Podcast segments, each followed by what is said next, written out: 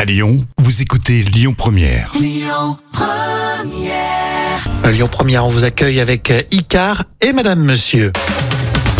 La cornemuse, c'est dans l'instant culture et c'est pour épater euh, les collègues comme tous les jours euh, avec Jam Et Eh oui, bien sûr. et même pendant les vacances, hein, chapeau bas. On bosse hein, quand même. hein.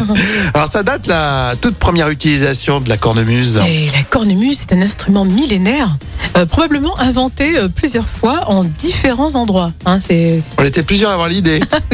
euh, le plus ancien instrument connu à plus de 3000 ans.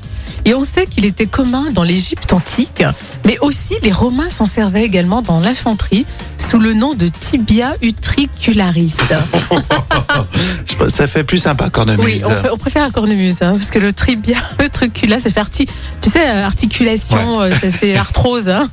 Non, c'est intéressant Jam, mais à quel moment tu te dis je vais parler de la cornemuse euh, avant Noël Euh, écoute, euh, parce que c'est toujours des, des, des instruments réconfortants, c'est Ben ouais, de c'est Euh, la rigolo. fête. C'est C'est sur sympa. de la fête. Une version, euh, version Noël, t'en as La version Noël, oui, des cornemuses de Noël, il suffit simplement de mettre un petit, euh, un, tu vois, un petit chapeau de Noël dessus et puis c'est tout.